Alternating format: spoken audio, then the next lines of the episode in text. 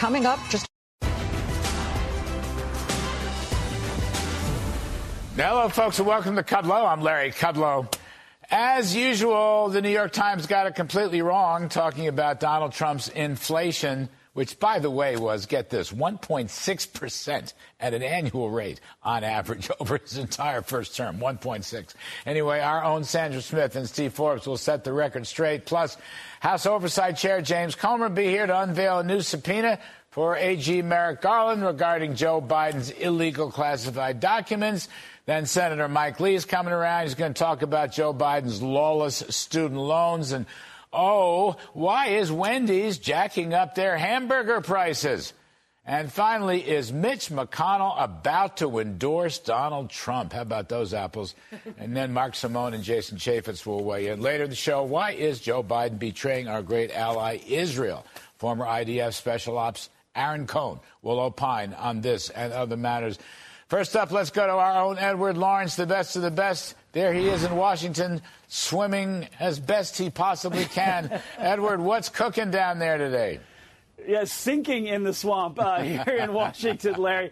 Uh, you know, the president here is feeling pressure now over the economy. He's feeling pressure over Ukraine funding. The president also feeling pressure now the wave of migrants illegally crossing the southern border. So today, congressional leadership met with the president in the Oval Office. The president wanted to talk about Ukraine. The House Speaker pressed the president over border funding.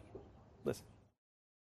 And we're hearing from the American people of all parties and all persuasions in all cities and all states who feel this acutely. They understand the catastrophe at the border is affecting everyone. And it is top of mind for all the American people for that reason. So I brought that issue up repeatedly today in that room and, and again one on one with the president. I think that's our responsibility uh, to bring that up. So the White House applying its own pressure, blaming the losses in the battlefield on Ukraine, uh, on, in Ukraine on Republicans. We're already, in some ways, too too late. They lost the town of Avdiivka because of literally because of ammunition. So in some ways, it's it's already having a dramatic effect on the battlefield. Speaker saying America's needs must come first. Other Republicans saying President Biden has had three years to fix the situation at the border that he broke through unwinding the former president's policies. And all of this is wrapped into a deadline for a partial government shutdown on Friday. Here's the president. I think that uh, it's a Congress's responsibility from the government. We got to get about doing a shutdown would damage the economy significantly, and I think we all agree to that. And we need a bipartisan solution. And the House Minority Leader today, out in front of the West Wing here, said that he could see a continuing resolution push this down the road to give more time for negotiations. Back to you, Larry. Edward, just a quick question. On the um, border issue, which has not yet been resolved, the, if I understand, the four corners of the leadership wound up talking about the border, even though we thought they were going to talk about uh, continuing resolution or a government shutdown. Is there any hint? Is the White House leaking, putting out anything about the border story?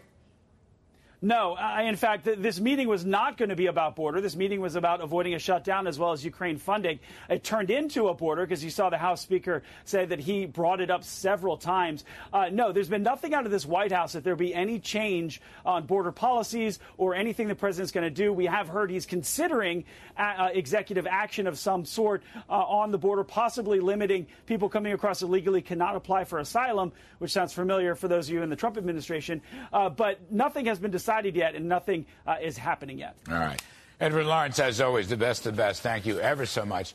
Now, folks, I just want to weigh in. The New York Times writes a piece called Trump and Inflation. And of course, the gist of it is Trump policies are going to push prices higher. Trouble is, there was no inflation numbers in the entire piece. Nothing, no numbers. So let me help them. Over the four years of President Trump's first term, the consumer price index averaged, are you ready for this? 1.9% at an annual rate. That's for the whole term.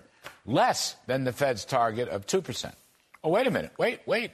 The Fed likes to target something called the personal consumption deflator, PCE. That, under Mr. Trump, came in at 1.6% at an annual rate. So, if Trump policies held down inflation below the Fed's target in his first term, and he pursues similar policies to rejuvenate the economy in a second term, somebody's got to tell me why there's going to be higher inflation. Oh, wait a minute. Isn't it Joe Biden that had the inflation problem? That never entered into the New York Times story. So, Biden inflation, measured by the CPI, 6% at an annual rate over his three years. And the level of the consumer price index jumped 18%. And of course, individual prices like groceries up 20, gasoline up 25, all that continues to plague middle class working folks today. Even though the overall inflation rate has finally eased down from 9%, prices remain very high. We will talk about Wendy's in just a few moments. By the way, during President Trump's term, consumer prices over the entire four year period increased only 7%. So the New York Times is on pretty shaky ground for all this. Here's another point drill, baby, drill. The average oil price during Mr. Trump's term was $53 a barrel. Under Mr. Biden, it has been nearly $80 a barrel. Responding to high oil prices, mainly resulting from Biden's war against fossil fuel, oil production recently has finally gotten back to 13 million barrels a day, which was the pre pandemic peak under Mr. Trump. But without the socialist Green New Deal and all kinds of limits on leasing and drilling, oil production should have gone up to at least 15 million barrels a day. But the point here is that Trump's unlocking the oil spigots, which he will resume in his second term, kept energy prices historically low, and these low energy prices permeate the entire economy. In other words, New York Times, counter inflation. And then there were Trump supply side tax cuts for individuals, corporations, and small businesses. Those are inherently counterinflationary by providing new investment incentives to produce. The increase in capital investment and productivity, which is output per hour, well, that generated higher real wages for the whole workforce, but at the same time held down prices. Trump will likely extend and even expand his successful pro growth tax cut policy in a second term. And then there was the Trumpian deregulation. For example, between 2017 and 2019, the Trump administration cut nearly eight regulations for every new significant reg. Slashing costly and burdensome red tape helped unleash entrepreneurial production and new business formations. That's counterinflationary, another supply side triumph. Even Mr. Trump's push for tough, fair trade deals, including the increase in tariffs on China, had virtually no inflationary impact. Despite all the screaming from conventional economists, the reality is the Chinese companies had to cut their margins in order to swallow tariff penalties on their unfair trading practices. And you know what? Other trade deals like USMCA or Japan and South Korea, well, they actually lowered tariffs for the most part. Trump's trade defense of American workers did not lead to higher inflation, as so many people guessed wrong. Finally, look for a second Trump administration to be much tougher on federal spending after watching Joe Biden's $6 trillion assault, and that's heading for $50 trillion in marketable federal debt. Also, get ready. The Trump administration is likely to push for executive budget impoundment authority, another weapon to cut spending. But the New York Times never seems to understand is that supply side policies that enhance production and investment, along with a shrinking role for government, is inherently counter-inflationary. And as far as Mr. Trump is concerned, he did it once. He's raring to do it again. All right, that's my lip. Just I try to be helpful to the New York Times whenever I possibly can. Let's turn to our distinguished guests. We have Sandra Smith, co-host of America Reports, and Steve Forbes, Forbes Media Chairman and Editor in Chief and author of Inflation: What It Is, Why It's Bad, and how to fix it. All right, kids, welcome uh, to you. Sandra. I just came for the show. That was therapeutic. I just want to say, I know I, you, you, were the one that sent me the Times story this morning. Uh, maybe I should read the Times more often, maybe not. But the reality is, it annoyed me. They didn't put any numbers in. I mean, you know, if Trump had such a low, his inflation rate, 1.6% for the whole four year period. And here's Joe Biden with Biden inflation. And you can't even go to Wendy's or McDonald's and buy yourself a hamburger without seeing the price jacked up. I mean, I don't know why this reporter didn't put any of that stuff in. What's I hope, the I hope you're not hungry, by the What's way, from like evidence? noon to two, because that's when the spike's That's going to be. That's it. Uh, you might want to change your lunch hour to two o'clock. Um, I think that's a fascinating story, though. Um, New York Post put it on their cover today. I mean, that's that's The Wendy's, the Wendy's that's story. interesting, right? That's businesses having to deal with an incredibly uncertain environment. What's the worst thing for business? Uncertainty, right? This is what we are living under under this administration. I, Larry, I, you're the one who's kind of been saying the economy's not so bad, but I'm looking at, at right now the average American family is spending the largest chunk of their disposable income on food whether in a restaurant or the grocery store, than in over 30 years. Yep. So it's a great economy if you're not buying a car, or selling a house, or going grocery shopping or Yeah. eating out at restaurants. I mean, those high prices are here to stay. And when you dig through that New York Times article, the White House is not primarily responsible for controlling inflation. No, they're responsible for running inflation up to levels that this country has never seen. Those prices have not come down. So if you want to know why people are still so sour on the economy, when there are metrics pointing to some positive developments, it's because people just aren't taking I'm just home saying. cash. No, no. I look. GDP is strong. It's being driven a lot by government, but people can't afford to live in the Biden economy. That's the problem. I mean, GDP numbers are coming in strong.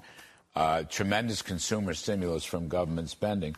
But you're right. All the things you say is right, which I've repeated a million times. Affordability is low. Real wages are falling. That's the Achilles And the. U.S. stock market is priced in dollars, right? And so if you have less buying power, even though you might see your 401k going up, that dollar's not going as far. But Steve Forbes, why, why are tax cuts and deregulation going to cause higher inflation? If Trump wins, I would expect to see him. He's said this a million times. He will keep make the tax cuts permanent, maybe build on the tax cuts. He's going to continue the deregulation. How could drill baby drill, putting more oil in play, be inflationary? That was the part about the New York Times I didn't understand. The same policies. How's that going to raise inflation? The guy didn't have any inflation in his term.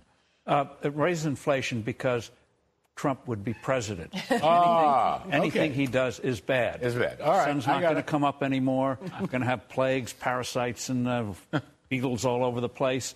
So uh, the fact of the matter is, you hit it in your introduction. Fact of the matter is, if you have a stable dollar, which Mm-hmm. you used to call king dollar, if you have lower taxes, which is a price tax rates, which is a price on productive work, risk taking, and success, you lower that burden. Guess what happens? The economy prospers. And one of the things that's killing the economy today with this modern socialism is the unending avalanche of new regulations. Right. Particulates and the like. Where did they ever get the congressional approval to ban the internal combustion engine? They didn't, but they're doing it anyway. Everything that makes life good, they're against. And that's where the Republicans hit hit Remember what you said a couple years ago with Biden regulatory inflation. Modern That's socialism. Very right, very important. You don't have to buy the means of produ You don't have to buy the steel mills. You're doing it through government regulations, and that's what the New York Times and most so many people do not understand. That you na- you nailed this actually probably three years ago. And I want to add one other thing.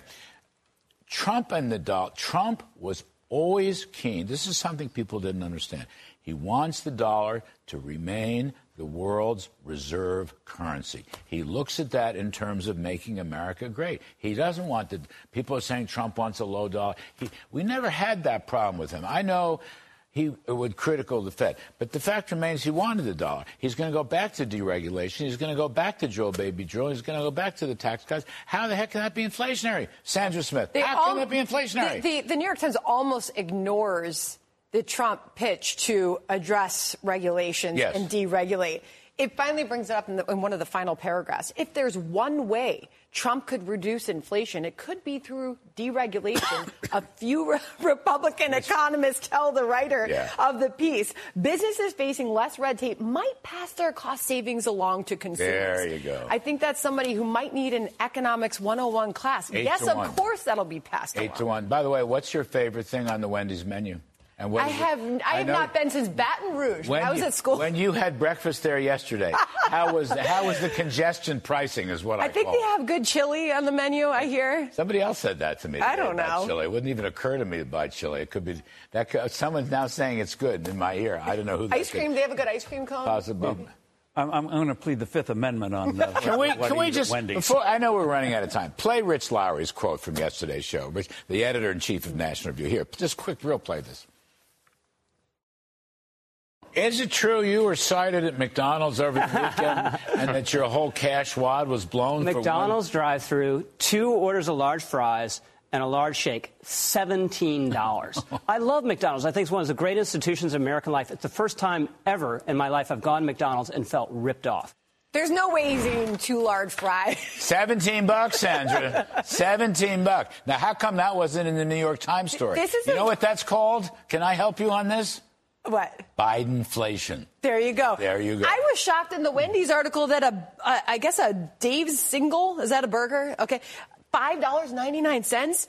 But they're here in Times Square, eight dollars nineteen. Who's paying ten dollars for a burger Well, from Wendy's? and, and this is where the modern socialism is really going to take a toll. California, they're raising the minimum wage for Right. restaurant workers Right. to $22. What do you think that's going to do to food for people who can't afford fancy restaurants? I'll It's tell gonna you. raise their cost of living. You are a thousand percent right. Um, David Malpass was here, sitting where Sandra's sitting, not to, a week or 10 days ago, saying exactly the same thing. The Bidens, look, they are spending way too much, okay? But the regulatory inflation mm-hmm. is massive. 'Cause, among other things, it, it stops the flow of goods production. So you have too much money chasing too few goods. So the GDP is strong, but the inflation continues. You can't afford to live in the Biden economy. That's why his numbers It'll be are so interesting bad. where gas prices are on Memorial Day, don't you think? The slogan should be "Bring back the dishwasher." Remember when they washed Oh, I know. dishes? Bring back the dishwasher. bring back the wood stove. Bring back some, I don't know, wooden stove pizza. I don't, I don't eat much pizza either. Steve Forbes, Sandra Smith. Just salad, right? Please don't. you can watch Sandra every day with her co-host John Roberts on America Reports. Wednesday, no, weekdays at 1 p.m. Eastern. I almost made the cut today, but I lost out to Fani Willis. Coming up here on Kudlow tonight, House Oversight Chair James Comer is going to be right here on set. He's unveiled a subpoena for Attorney General Merrick Garland regarding all of Joe Biden's illegal classified documents that showed up in the uh, Robert Hur investigation. Remember, you can catch Kudlow Monday through Friday at 4 p.m. I never go to McDonald's or Wendy's, right here on Fox Business. And if for some reason you can't be here at 4, just text your favorite nine-year-old, and she will show you how to DVR the show. I'm Kudlow. She's Sandra. He's Steve.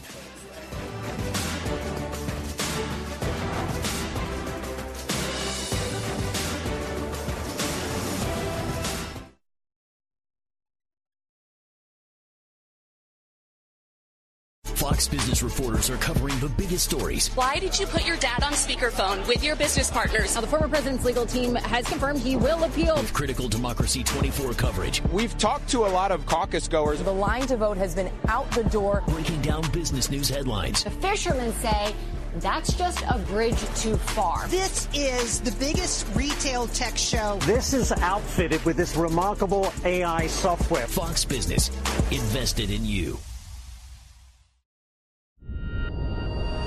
All right, House Oversight Chair James Comer unveiling a brand new subpoena for Attorney General Merrick Garland regarding Joe Biden's illegal classified documents. He shares that with uh, Judiciary Chair Jim Jordan. Um, here he is right on set. Um, Mr. Chairman, thank you for this. Uh, just walk. Uh, you want to know for the Robert Hur investigation, I'm going to make sure we lay this out for our viewers. Uh, what the documents were. You're interested in whether there were video interviews as well. Can you just tell us a little bit about this? Yeah, we want to see the transcripts for the Robert Hur uh, interview with Joe Biden because we have questions about Joe Biden's mishandling of classified documents. We've been very transparent in public about our concerns about the documents. Uh, we have some emails from Hunter Biden uh, to various people around the globe that he was receiving money from that in these emails are attachments that appear to be government documents. We want to know were those part of the classified documents that were mishandled by Joe Biden. In the Hur report, they listed the countries that were involved and some of the countries where the Bidens have received millions of dollars. China. Well, uh, Ukraine, Russia, some of those places, were, we're, we're, we're in there, China. So we want to know exactly what, uh, which documents they were. And we also want to know if Robert Hur asked the certain questions about Hunter Biden. We know from a transcribed interview we did months and months ago with Kathy Chung that we believe there are some uh, discrepancies in what she testified about Joe, Joe Biden's knowledge and involvement in mishandling the classified documents versus what the media reports have been about Robert Hur's uh, uh, interview with Joe Biden. So we just want to put everything together and uh, make sure it's honest. And look, everybody's been on me in the media about releasing the transcripts every time we have a deposition. Normally, in a in a major investigation, you don't release the, the transcripts until you've you've deposed everyone. But the media is always every day. When are you going to release the transcripts? Now we ask for transcripts on Joe Biden, and they're they're silent. They don't they don't care about transcripts. Someplace, Robert Hur had to have asked Joe Biden why he thought, why he Biden thought it was legal for a senator or a vice president to take these classified documents away. They're supposed to go into the National Archives under the President's Presidential Record Act. Everybody knows it. Whether he has a faulty memory or not, he broke the law. Now, it's got to be in there. Hur must have asked Biden, what were you doing as an ex senator taking stuff away? Don't you think? You would think. Really? You would think. But we don't know exactly what Hur asked, and we need to know. We need to know because a, a central theme in the Biden influence peddling investigation uh, has, is the fact that the Biden family, specifically the son and the brother of the President of the United States, were selling access to Joe Biden. And one of these emails was dated at a time when, uh, when Hunter Biden was, was trying to prove his worth mm. to a certain foreign national after Joe Biden left the presidency. We know that Hunter Biden was receiving a, a huge salary mm-hmm. uh, from a Ukrainian business, mm-hmm. and when Joe Biden, the day Joe Biden left office, they cut his salary in half. So uh, the email went out at a time when he was trying to prove his worth, and that's what the Biden brand did. That's what we've learned in all of our interviews and depositions. Anytime they were pitching themselves to a, a foreign government or foreign oh, national, sure. they would put Joe on the phone. See, we're close with Joe. Do you think? Do you think Robert Hur asked Joe Biden? Who else saw these classified documents? For example, I'm just going to pick a name randomly Hunter Biden. Well, okay, do you think Hunter Biden wandered into the garage or the Corvette or whatever with these classified documents strewn about? There were no Secret Service agents like there were at Mar-a-Lago, and looked at them and maybe communicated something from them to his clients in China and um, Ukraine and Kazakhstan and God knows where else. Do you think he ever did that? If Robert Hur did not ask that question, then that's malpractice. There you go. Because you go. the documents that Joe Biden mishandled are in at least four different locations. Yep. How did they get in four different locations? Yep. And one of the locations we know Hunter Biden lived there for two years because a lot of the yep. addresses yes, for some of the wires from China were sent to Joe Biden's house because that's where Hunter Biden was living. One last one. Uh, so the FBI and the Justice Department now are locking up this guy Smirnov, who was supposedly the FBI, one of his top most respected informants. I guess not. Uh, they're saying Mr. Uh, Biden, President Biden, is saying your investigation is now over because this guy Smirnov is no good. And I wanted to give you a chance to respond to that. That's not true. Uh, Smirnov was a tip that we received from Chuck Grassley. We investigated the tip, but we couldn't determine whether or not the tip was accurate because we didn't know who the informant was. All we knew, uh, Jim Jordan and I knew about the informant was what Christopher Wray told us that he was one of the highest paid, most trusted informants in the entire Bureau, that he had worked for the Bureau for over 10 years. Most of the people that were involved in that allegation we're in Ukraine. Well, I can't go to Ukraine. I can't send my staff. We, we talked about this yeah, on this so it show has nothing times. To do, this has nothing no to do with the with the tens of millions of dollars the Bidens took from China, Romania, from Russia. So, so you know, this was family. L, each each yeah. family member had their own little LLC company, you know, and they were getting plus paid LLCs uh, 170 suspicious activity reports, tens of millions of dollars from foreign nationals that they can't explain one thing they did to receive the money. That's what this investigation is about. The investigation is about interviewing all these former Biden associates, and they say they were selling access to Joe right. and that Joe was a willing participant. That's what the investigation's over. This FBI informant wasn't a part of the investigation. Something we looked into, but we couldn't verify because we didn't know who he was. Which is what you always said. I must have asked you that half a dozen times in the last yeah. year, and you always said that.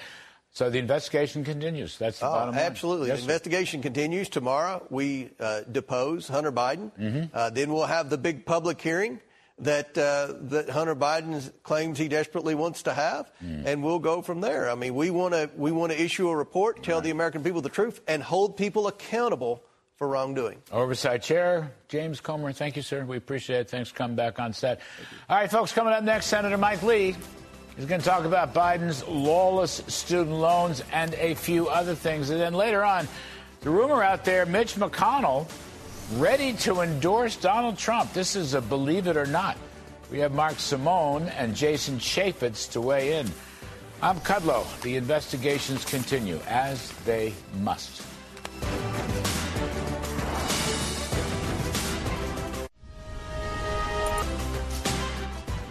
Tens of millions of people in debt were literally about to be canceled, their debts. But my MAGA Republican friends in the Congress, elected officials, and special interests stepped in and sued us. And the Supreme Court blocked it. It blocked it. But that didn't stop me. Supreme Court blocked it, but that didn't stop me. I don't know what Biden doesn't understand about legal or the Supreme Court. Joining us now, maybe to help us out, Utah Senator Mike Lee. Senator Lee, welcome back to the show. Can you just explain to me? I mean, this is a direct quote. He's out in California raising money. The Supreme Court blocked it, but that didn't stop me. Talking about student loans. Huh? Really? Does the Supreme Court stop you or the law stop me? I don't get it. You got to help me, sir.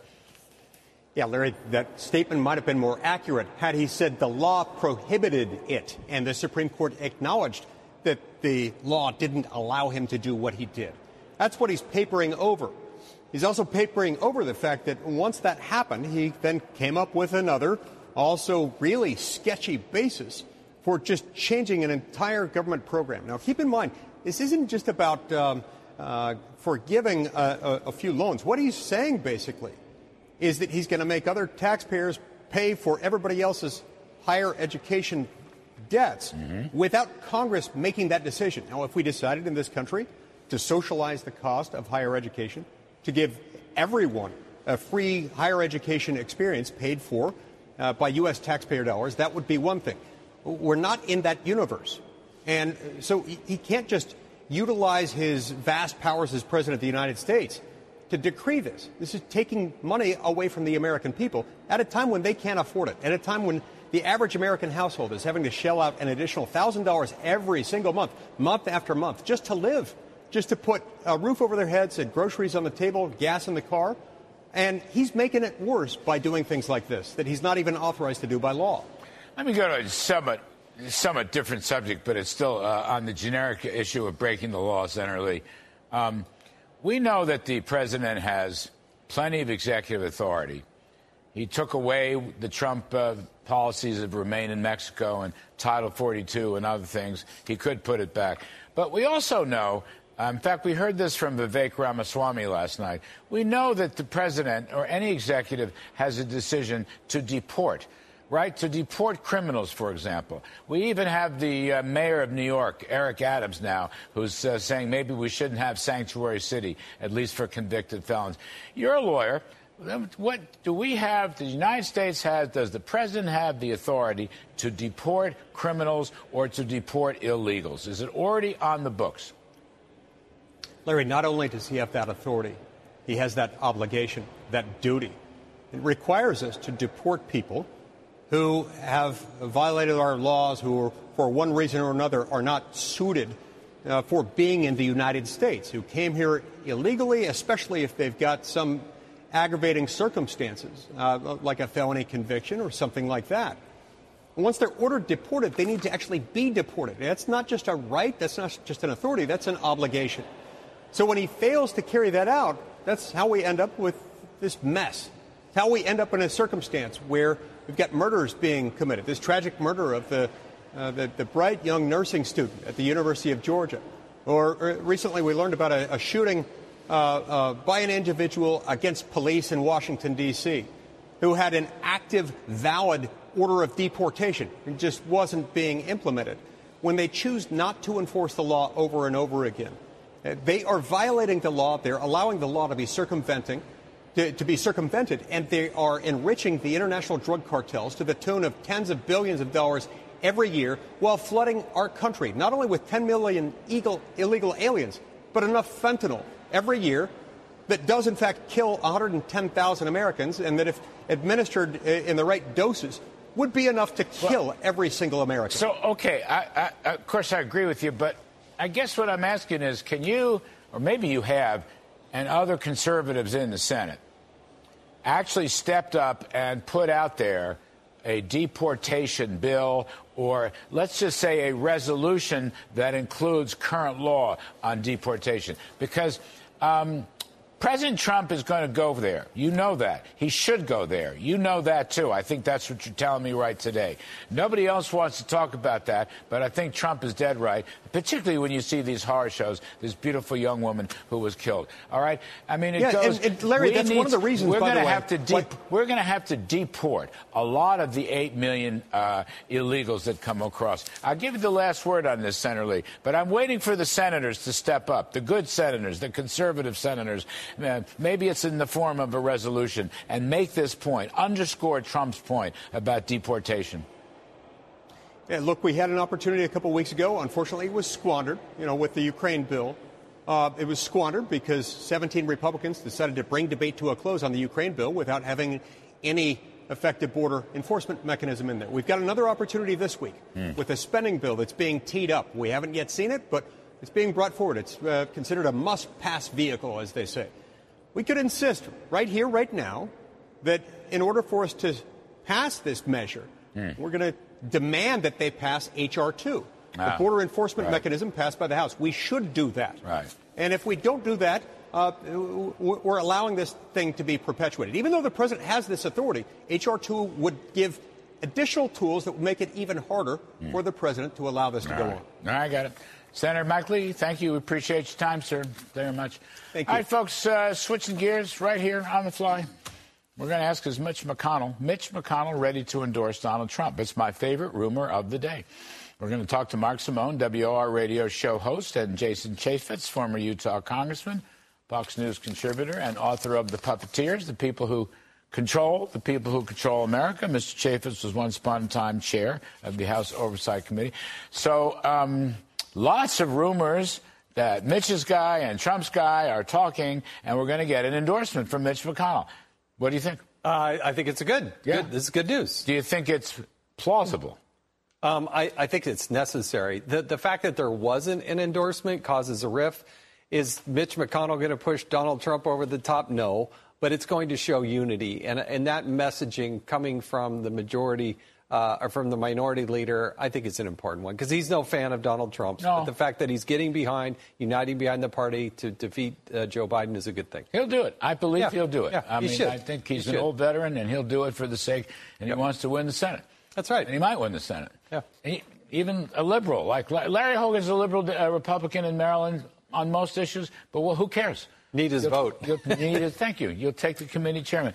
Um, Mark Simone, I had a question for you. Uh, how many people watch Seth Meyer and how many people watch the Super Bowl? And why did Joe Biden decide to go to Seth Meyer? By the way, he blocked traffic here across the street, which annoyed me, but that's secondary. He uh, has the dumbest communications department in the world. they turned down the last place remaining on earth where you can reach 120 million people. 120 million people in the Super Bowl. Seth Meyers, it's on a good night, 700,000 people. I think they thought it was younger voters. The average age of a Seth Meyers viewer is 59 years old. It's not a younger audience.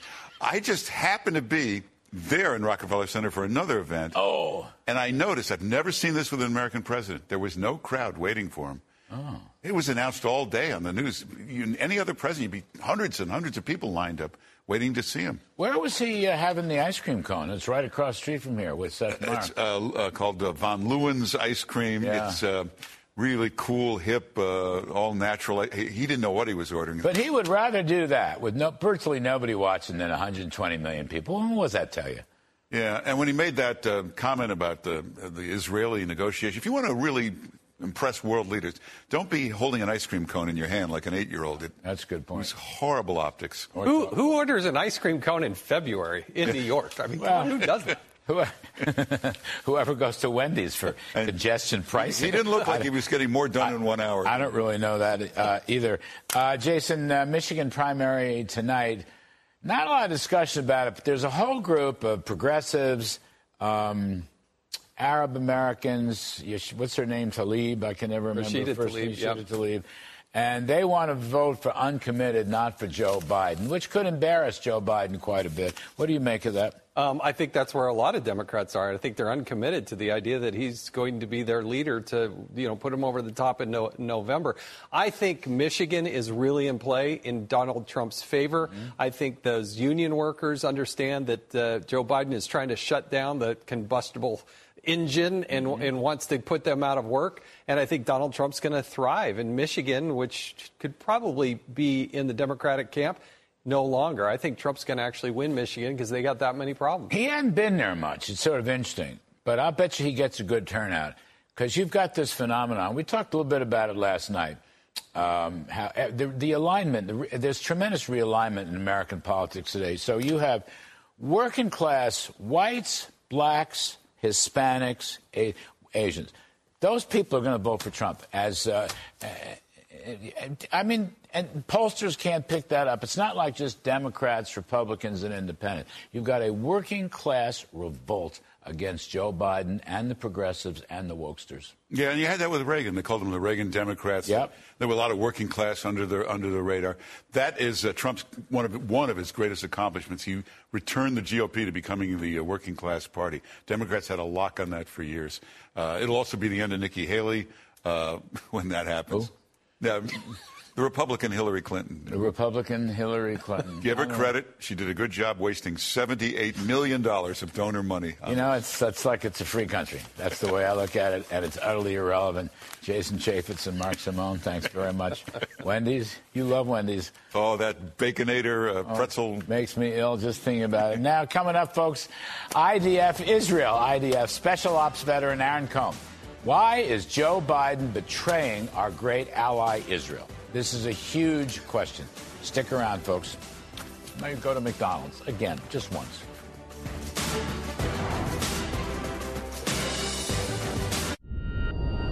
The question still is why does the U.S. seem to be betraying its great ally Israel? Let's bring in Aaron Cohen, uh, Israeli IDF Special Ops veteran. Aaron, good to see you.